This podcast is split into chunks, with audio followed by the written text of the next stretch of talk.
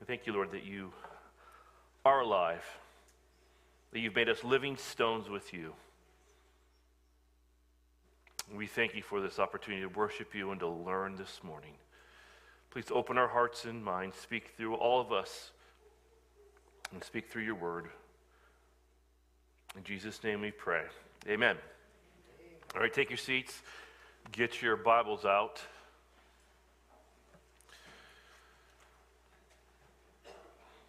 This will be more of a, of a, of a teaching time than a sermon time, so we're going to get a bit of a workout. Turning your Bibles to Genesis chapter 2, verses 1 through 3. We're going to look at an elevated day.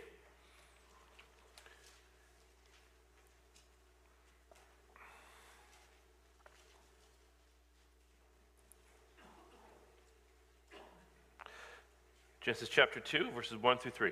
Thus the heavens and the earth were completed, and all their hosts. By the seventh day, God completed his work which he has done, and he rested on the seventh day from all his work which he had done. Then God blessed the seventh day and sanctified it, because in it he rested from all his work which God had created and made. Well, in verse 3, we discover that God sanctified the seventh day. Now, what does that mean that he sanctified the seventh day? And by the way, the seventh day was what day? We call it Saturday, okay? This is why there's football on Saturday, right? Uh, this is a word holy. Sanctified is what the word holy, and it, it comes from a root, root word that really means to separate. But perhaps a better understanding would be to elevate. This is why I put it up here. So what we're seeing here is a separation that elevates. So God set apart the seventh day to elevate it, to set it apart from the six, other six days. And he gives us three reasons why he sanctified or elevated the seventh day. Real quickly, we go through these. Verse 1 is its completion. It says, The heavens and the earth were completed, and all their hosts. Is a special day because it signals that God's entire creation is finished. It is done. So, completion is the first point. This is a verb that describes it. Number two, rest. Why did he sanctify the seventh day? Well, for rest. So verse 2 tells us he rested on the seventh day from all his work which he had done.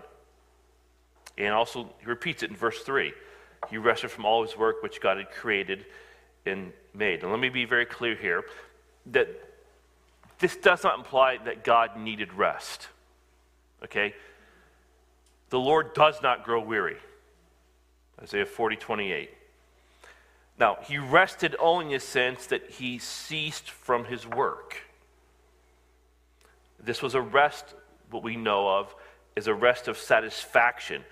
He looked back on the previous six days of work, and what did he see? It was not only good, it was also very good. So he was satisfied in his work. And you've probably done that before. You've completed some task, you're done, you look back on it, and there's a sense of satisfaction, right?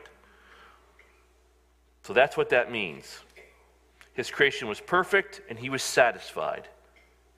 Now, just a side note God was done working, and God would not go back to work again until when?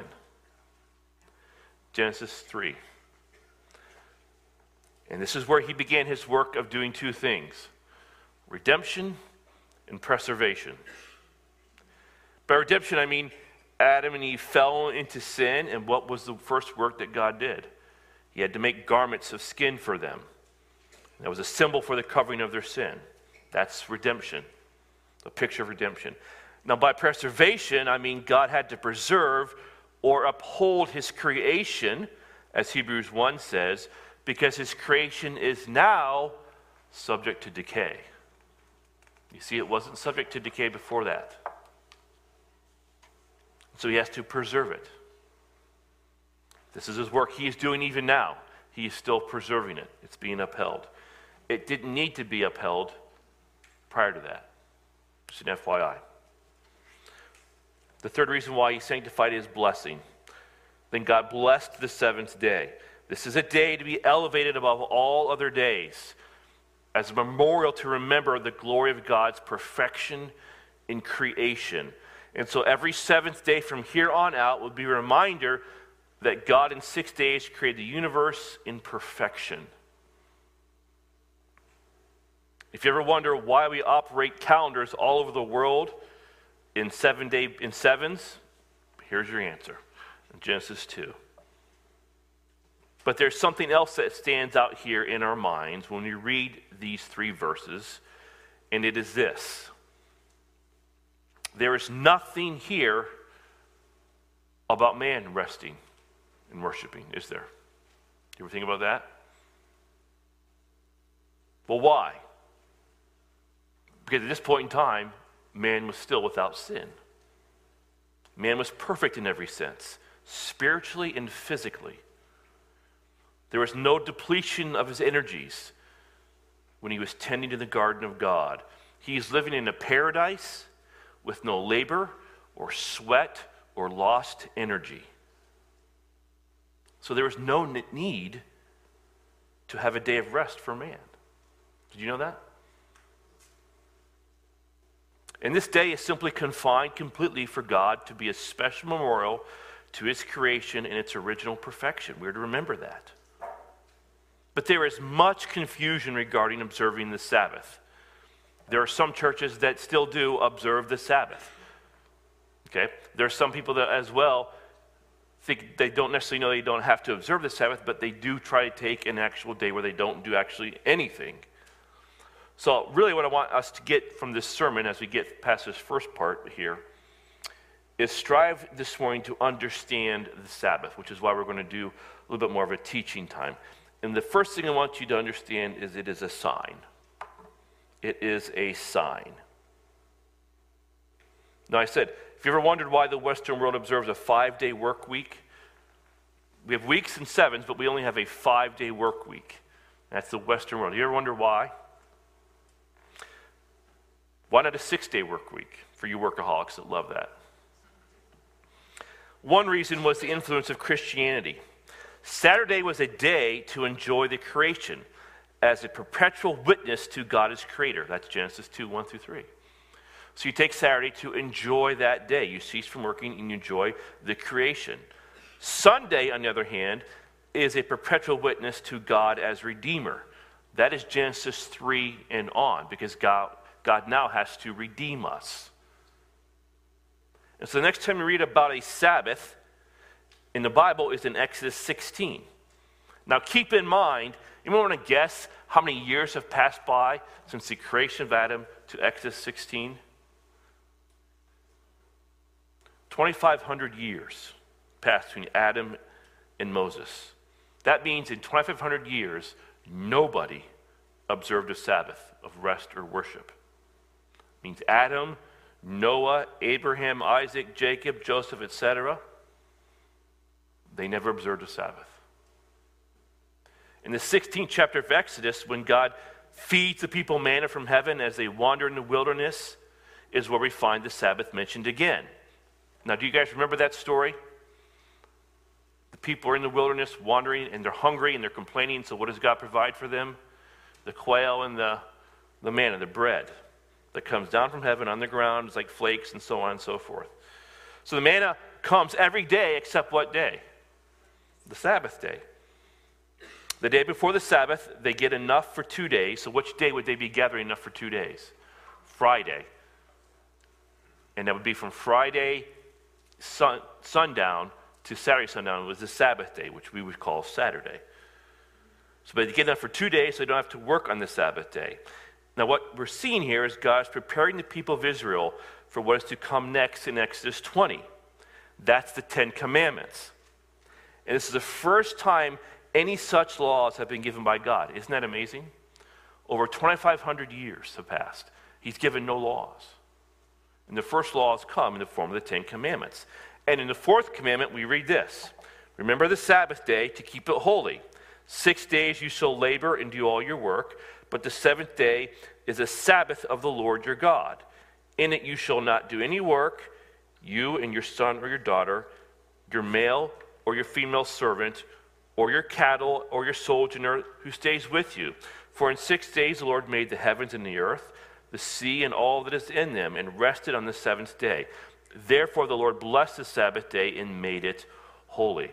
And this is very important to understand that the Sabbath was not instituted for man in Genesis.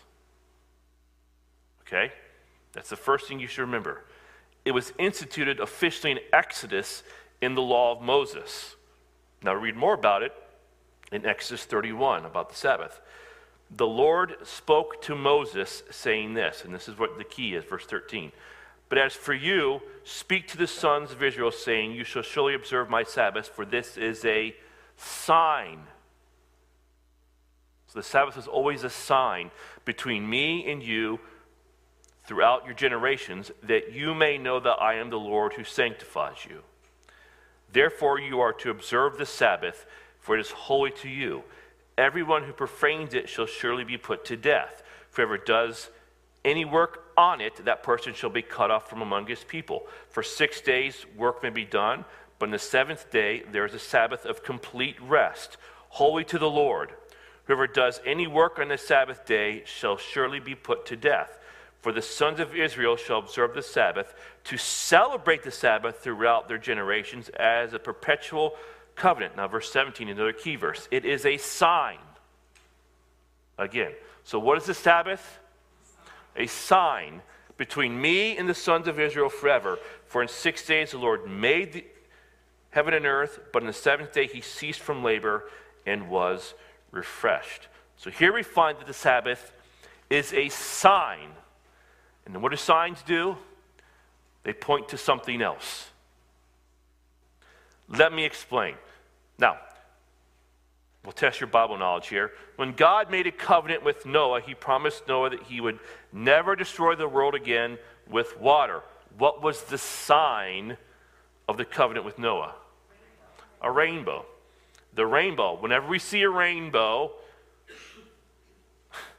we are to, I'm not going to say it, we are reminded that God will never destroy the earth with a flood of water. That's what I see. When God made a covenant with Abraham, he designated a sign. And what was the sign of the covenant with Abraham? Remember this? Circumcision. Circumcision was a sign, the sign of circumcision. In Exodus 20, you have God making a covenant with Moses, and the sign of the covenant is the Sabbath. So you have the rainbow as a sign, circumcision as a sign, and Sabbath as a sign. And what we must understand about observing the Sabbath is this it was just a sign. It was just a sign.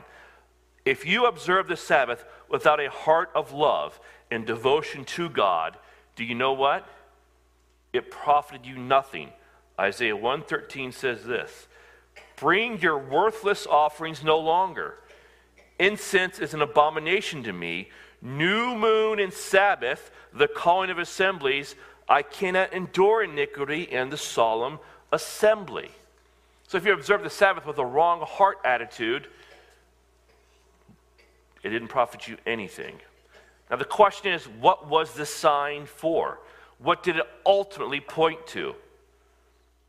Well, the Sabbath was a reminder of the perfection of God's creation. That, go back, that goes back to Genesis 1 and 2.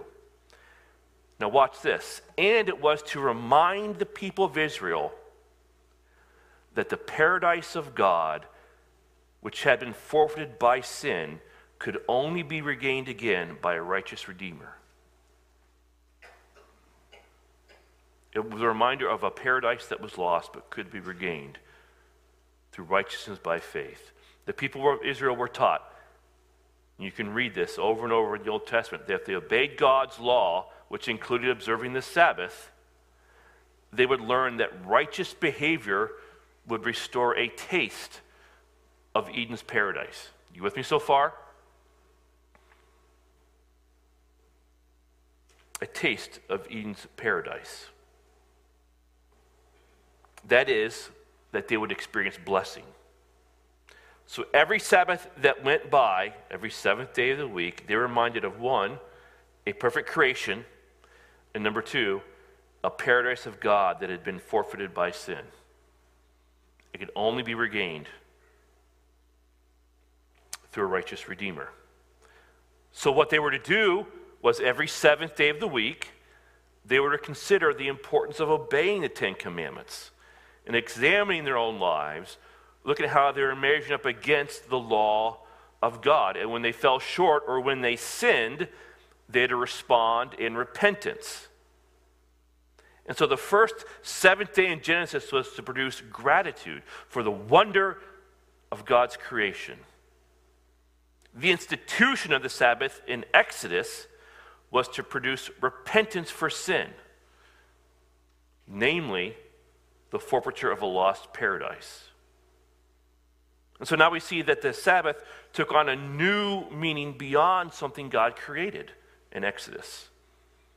It serves as a reminder that the creation of God, including man, which was originally perfect, is now stained by sin. And if all of creation is stained by sin, this is why, as Paul wrote, even the creation groans. Because the Sabbath was always a sign of two things. Again, what? God's original perfect creation and our need for a Savior, a righteous Redeemer to restore the lost paradise. You with me so far? Okay. Let's talk about a new covenant. When we come to the time of Jesus, everything changed. Jesus came to bring an end to Judaism with all of its rituals and ceremonies and sacrifices and the temple, and yes, included in all of that was the end to the observance of the Sabbath. He ushered in a new covenant. We begin to understand this by watching Jesus and how he treated the Sabbath. So I want us to look at how Jesus treated the Sabbath, but before I do, I need to give you some historical background information. I want you to see how fanatical the Pharisees were about the Sabbath. Now, in the Talmud, which is not the scripture, there are extra biblical writings by the, the Jews. There are 24 chapters of Sabbath laws. 24 chapters of Sabbath laws. Here is just one example. And please don't laugh. You couldn't travel more than 3,000 feet or 1,999 steps. If you take the 2,000th step, you violated the Sabbath. And I remind you that the Sabbath was from sundown Friday to sundown Saturday. And the only way that you can go further than that is if you put some food 1,999 steps away on Friday before the Sabbath. And once you got to the food, you'll get another 1,999 steps, either to go further or to come back. Now, isn't that ridiculous? Whenever there were narrow streets, according to the Talmud, you could lay a piece of wood or a piece of rope over the entrance to the street between the dwellings on each side. So I think in Europe, those very thin roads, you know, only a small car can get through there. Well, they would place a piece of wood or a rope over that, hanging from each side. Why? Well, this would make the entrance like the entrance of a house. So you could go another 1,999 steps or 3,000 feet. Now, so powerful and influential were the Pharisees in their Sabbath laws that even their theological enemies and adversaries, and that was the Sadducees, in other words, for today, the conservative Pharisees had such influence that they even controlled the liberal Sadducees when it came to Sabbath laws. They yielded the Sadducees to the Pharisees on the Sabbath issues. And so, literally, everybody was complied with the forced restraints of the oppressive Sabbath laws of the Pharisees. Now, as a result, as you might imagine, Sabbath keeping legalism became the defining religious virtue in Israel. If you're righteous and holy, you observe the Sabbath. And you also looked for other people in case they violated the Sabbath. And man, did you persecute them. Now, in John chapter 5, and turn your Bibles there to John chapter 5, This is the first confrontation Jesus has with the Pharisees regarding Sabbath. This is a story of the healing at Bethesda of a man who had been an invalid for 38 years. And just so you don't, if you don't remember the story, this is what it is. And this man would lay by the pool of water, waiting for it to be stirred up, in hopes that he would be the first to dip in the water and would be healed. That was a superstition at the time. Well, Jesus comes along, he heals him, and only him, by the way. And he tells him to do this to pick up his pallet and walk. Now, the Pharisees see him carrying his pallet. They accuse him of this man of violating the Sabbath. And they question to find out, well, why would you even do such a thing? And the man tells them he was told to do it by Jesus. And look at verse 16. This is what they did. And remember, this is the first time Jesus violated the Sabbath. For this reason, the Jews were persecuting Jesus because he was doing these things in the Sabbath. Let's take this into context here. What did he do on the Sabbath? He healed a man. And they could not find in their heart to rejoice in that healing for this man. What I love is Jesus' response in verse 17. Look at this. But he answered them, My Father is working until now, and I myself am working. Let me rephrase that for you in what he's saying in context here. So, in other words, Jesus says this God the Father and I decide what to do in the Sabbath, you don't.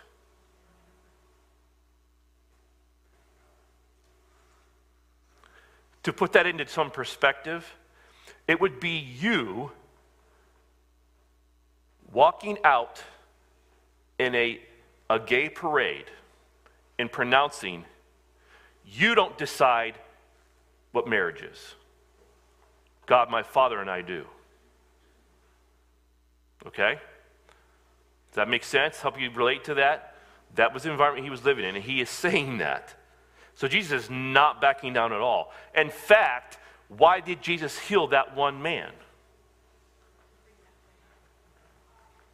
Because he only does what his father's doing, and what did his father want him to do in that day? Heal that man. And what would that result in? Persecution. But he's going after them in the Sabbath laws. Well, that was an outrage beyond outrageous to them because look at verse 18. For this reason, therefore, the Jews were seeking all the more now to what? To kill him, because he violated the Sabbath law and he healed a man. Well, after that short festival visit to Jerusalem, Jesus returns to Galilee. This takes us to Mark chapter 2. So turn your Bibles to Mark chapter 2. Now, we know that in our world, news travels fast just like that. Well, the same thing happened in Jesus' time. News travels fast, and what happened on that Sabbath in Jerusalem had traveled back with him as he's going to, to confront the same issue in Galilee. Now, mind you, one week later. On which day? The Sabbath day. Mark chapter 2, verses starting verse 23. You're probably familiar with this story. And it happened that he was passing through the grain fields on the Sabbath, and his disciples began to make their way along while picking the heads of grain. The Pharisees were saying to him, Look, why are you doing what is not lawful on the Sabbath? Well, first of all, what the disciples were doing was allowed under the law. Deuteronomy 23 25. The sojourner walks through your fields. What are they able to do? And it was for the, the, the the widow and the orphan, they could glean, not cut it down and steal from you, but just glean of that to, to provide for them. It was one way God's provided for people. But not according to the Talmud. You couldn't do that. And oh, by the way, it says that the Pharisees were following Jesus on what day? Sabbath. They didn't make an issue about him walking beyond 1,999 steps, they too were breaking the Sabbath, for surely they walked 1,999 steps beyond that. Now look at verse 25. And he said to them, Have you never read that what David did when he was in need and he and his companions became hungry? How he entered the house of God in the time of Abiathar the high priest and ate the consecrated bread, which is not lawful for anyone to eat except the priests. He also gave it to those who were with him. And Jesus' response is classic. Let me explain real briefly here. He reminds them of something far worse the time when David and his companions ate the consecrated bread, and that was unlawful. But you see, any reasonable and compassionate person would provide food for the hungry on the Sabbath because the Sabbath was what? Originally, was made for rest and blessing and joy and mercy and compassion in the meeting of needs. There wouldn't be a better day in the week to provide food on than on the Sabbath. Then he gives them another example of something far worse that David and his companions did by eating the consecrated bread. Bread. Turn to Matthew chapter 12. It's the same story, it just adds a little bit more to this. Matthew chapter 12, starting in verse 5. I want you to get the picture. They are following Jesus, they are harassing him, they are hounding him, they are looking for fault. Okay? Now, watch this. Matthew 12, verse 5. He will appear and pick up the conversation. Or have you not read, excuse me, in the law, that on the Sabbath the priests in the temple break the Sabbath and are innocent? Verse 6. But I say to you that something greater than the temple is here. Verse 8. For the Son of Man is Lord of the Sabbath. Now, in effect, he says in verses 5 and 6, you all make a big issue out of not working on the Sabbath. Guess what? While you're not working, all the priests are working by carrying out all the offerings and the sacrifices, thus breaking the Sabbath. Now, isn't that great?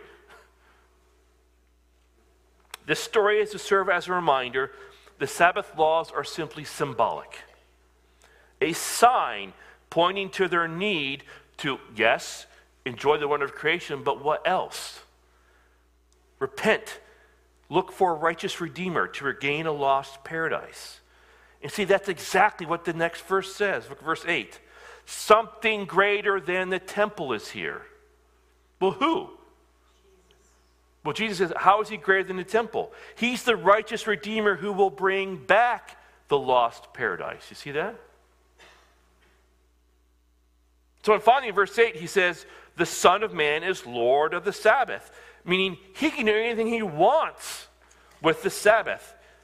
He can create in the beginning the Sabbath, he can institute the Sabbath in Exodus with all its restrictions, and he can set it aside by instituting a new covenant. And it's exactly what he did because he's Lord of the Sabbath. Now go back to Mark chapter 2. I know I'm giving you a workout this morning, but that's okay. I want to explain to you another thing about the Sabbath. It's in verse 27 where Jesus says this The Sabbath was made for man and not man for the Sabbath. Now, what does that mean? Well, the Sabbath was intended to remind man what? The perfection of God's original creation, which should result in praise and worship of God. It also reminded man of what? The lost paradise of God. Now, the paradise of God, or the Garden of Eden, Again, there was no labor or sweat or lost energy. Man would be at rest. But paradise had been forfeited by sin and could only be regained again by a righteous Redeemer through faith. And so the Sabbath served as a reminder of the need for redemption to restore man to paradise where he could finally find rest. And God gives us one day a week, a weekly reminder to stop working and worship God for the perfection of His creation and to give us rest. A taste of the future rest that awaits in the regained paradise for those and only those who have been redeemed. So, how did Jesus treat the Sabbath? Answer simple any way He wanted to. He is Lord of the Sabbath. But it had been so ingrained into people because of the Pharisees that the Father had to have him time after time after time violate the Sabbath. But a new time had come. The old covenant had gone. Now was the ushering of a new covenant. Now, the new covenant was to result in this. Such a great thing rest. Rest. Now, turn to Hebrews chapter 3. I'll explain to you rest.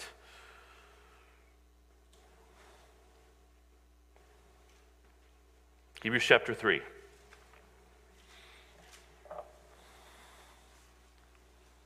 You guys with me so far? Okay. What's the two purposes of Sabbath? Number one, what is it? You're remembering, it's a memorial to God's perfect creation. What's the second purpose of, of Sabbath? Yeah, righteous redeemer, to regain the lost paradise. Okay? Rest, Hebrews 3, verse 7.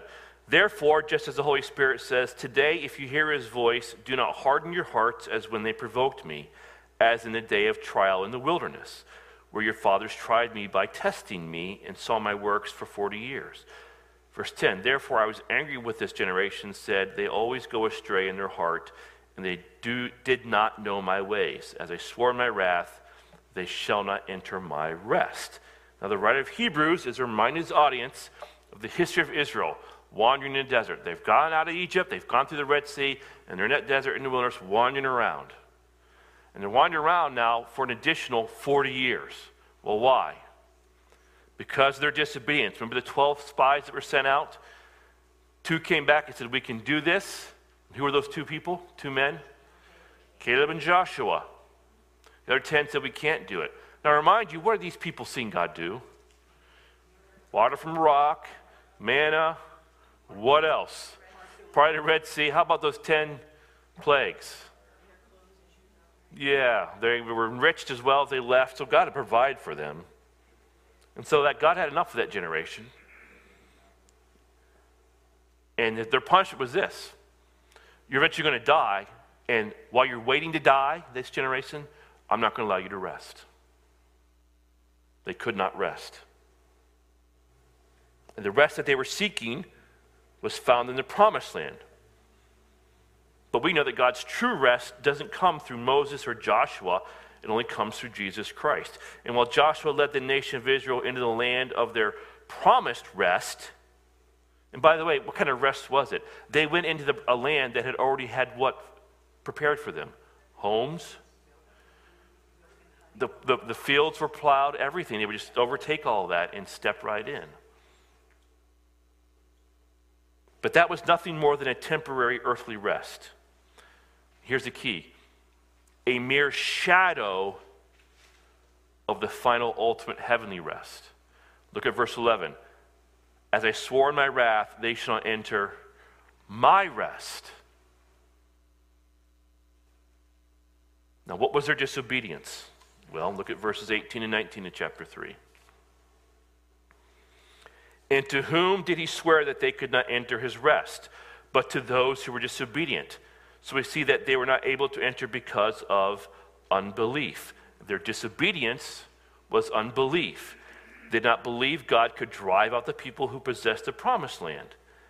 Now, for us, the kind of rest that is important is the salvation rest that comes by faith in God. This is the believer's rest or true rest. Look at Hebrews 4, verses 1 through 3. So, in light of that, he says, Therefore, watch this, let us fear.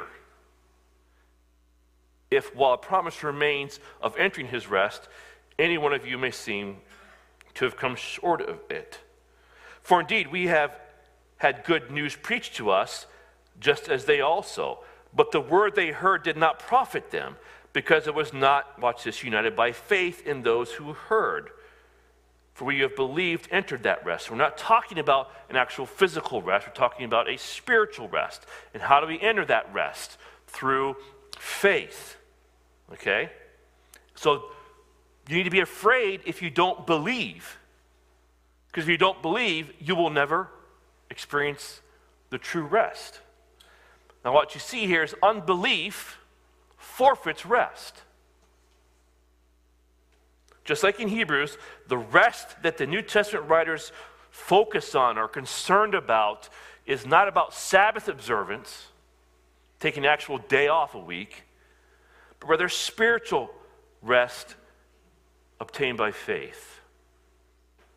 So, therefore, in the new covenant, begun by Jesus, there is no more Sabbath observance.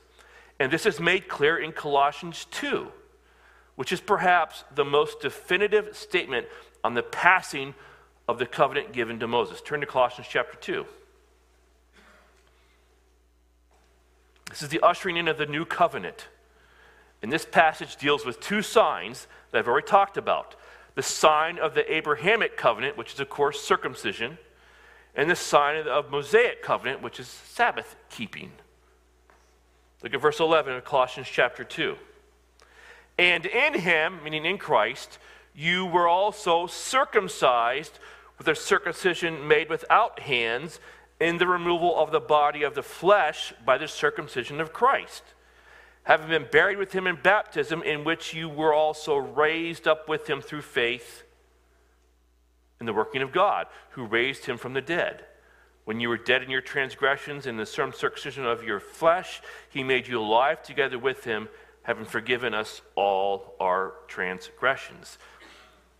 We've had a more intensive surgery than the removal of flesh Okay? We've had actual heart surgery. Not a physical heart surgery, but our sinful nature, the flesh, was removed by Christ through his death and resurrection, and our sins forgiven. So the sign of the Abrahamic covenant, physical circumcision, is gone. Because that was only a sign. And what does a sign do? It points to something greater. It's a symbol. And that sign, that covenant, the Mosaic covenant or the Abrahamic covenant, it had to go away. It had to die. Why? Because it could never save. Then we read about the Sabbath. Verse 16, 17.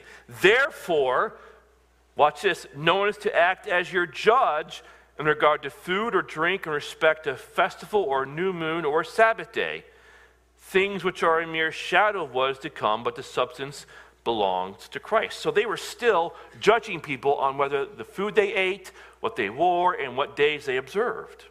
And here Paul is saying, don't let anybody hold you to a weekly Sabbath observance.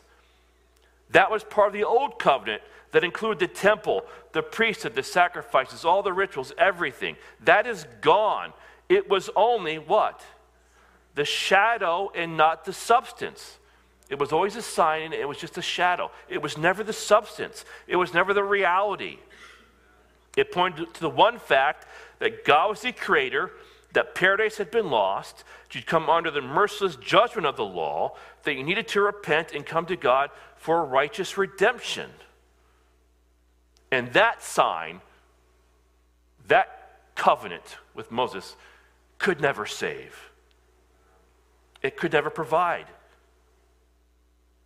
The Sabbath was only a sign or symbol pointing ultimately to a spiritual rest found exclusively in Jesus Christ. So Paul is saying, you no longer need the shadow, right? You have the real thing. You have the substance. You have the true rest. The Sabbath laws, think of them this way, were mere shadows of hope, a weekly reminder that there was a paradise to be regained. And it was done through righteousness by faith. So there could be rest from the endless struggle and the horrible burden of trying to earn your salvation. You ever tried to do that? That is exhausting. It is exhausting. Through Jesus, we've entered into rest with none other than the Creator Himself. And so we stop all effort to earn our salvation, including observing the Sabbath. You see? Instead, we believe in God's offer of paradise through faith in Jesus Christ. Folks, that is why there is never a command in the New Testament to keep the Sabbath. It's gone. Now, all Ten Commandments, by the way, other than the fourth commandment that we read, are all repeated in the New Testament, except the fourth commandment. The rest of the New Testament is concerned about each, or about is the rest. The rest that the New Testament is concerned about is the rest that comes to the soul from hearing and believing the good news preached. And that is just a magnificent New Testament promise and emphasis. So the Mosaic Sabbath, the symbol, the sign, was a dim reflection of the true rest. It is gone, with one exception. We can go back to Genesis chapter 2, and we can be reminded, and I think we should, once a week at least, that every seventh day that goes by, it's an opportunity to acknowledge the perfection of God's original creation. It is a marvel, this world we live in, even in a fallen state. And we can bless that day and acknowledge God as our creator. Now, that's, did you get some understanding of the Sabbath? Now I'm going to tell you why you're here today. It's what I call a new day. A new day. Just watch this. It says, Now after the Sabbath, this is Matthew 28, verse 1, as it began to dawn towards the first day of the week. This is Matthew 28. Jesus died and been resurrected and so on. This is what we see. Look at this pattern here. On dawn of Sunday morning, you can look up here now if you're awake. I know I'm testing your guys' patience here. What do we read here? These two verses Mary Magdalene and Joanna and Mary, the mother James, also the other women, worship Jesus. So after he's resurrected, is what we see. This is on Sunday. 1 Corinthians 15, 5, we don't know much about this, but Jesus appeared to Peter. We don't know anything about this, but he does appear to Peter. On what day? What day? Say it. It's not the Sabbath. Sabbath is what? Friday sundown to Saturday sundown. What day are we talking about here? Right here, folks. It's Sunday. Sunday. Okay? Luke 24 13. Two men on the road to Emmaus the same day hear a sermon and receive teaching from Jesus. That's happening on Sunday. So we have Sunday morning, and now we're in the almost afternoon here.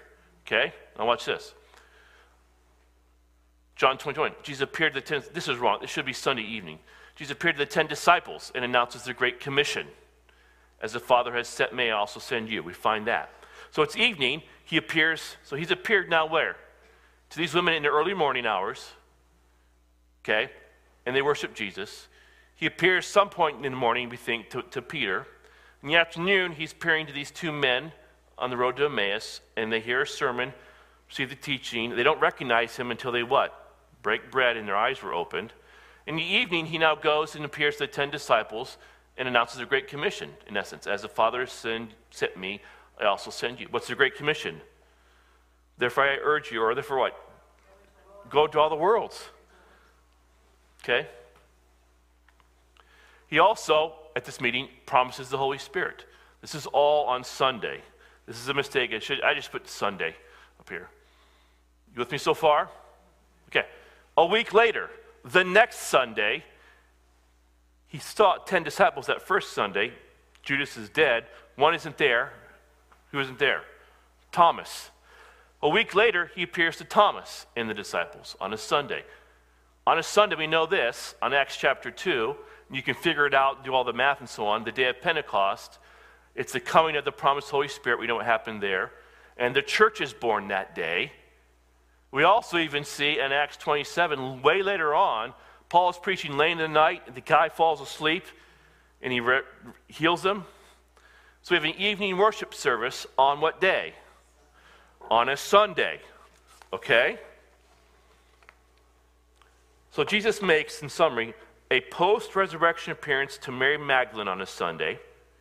He makes a post resurrection appearance to Joanna and Mary, the mother of James, on a Sunday. I didn't have time to go through all this, but he does meet with Mary individually, Mary Magdalene.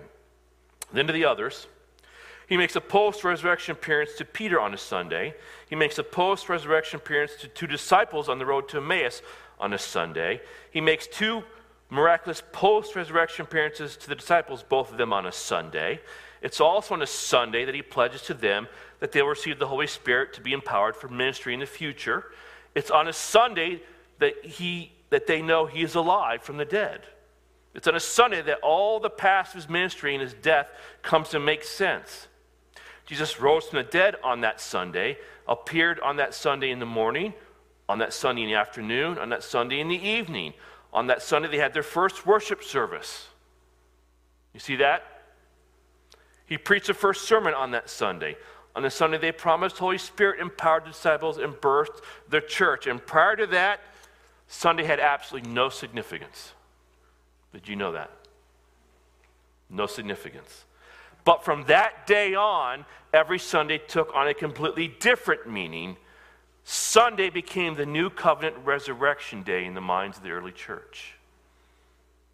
And if the seventh day was designed by God for delighting in Him as a creator, and then having been corrupted by the fall, if the seventh day was also designed by God to put fear in the heart because of the violation of His holy law, here was another day to delight in God, not as a creator or a lawgiver, but as a savior.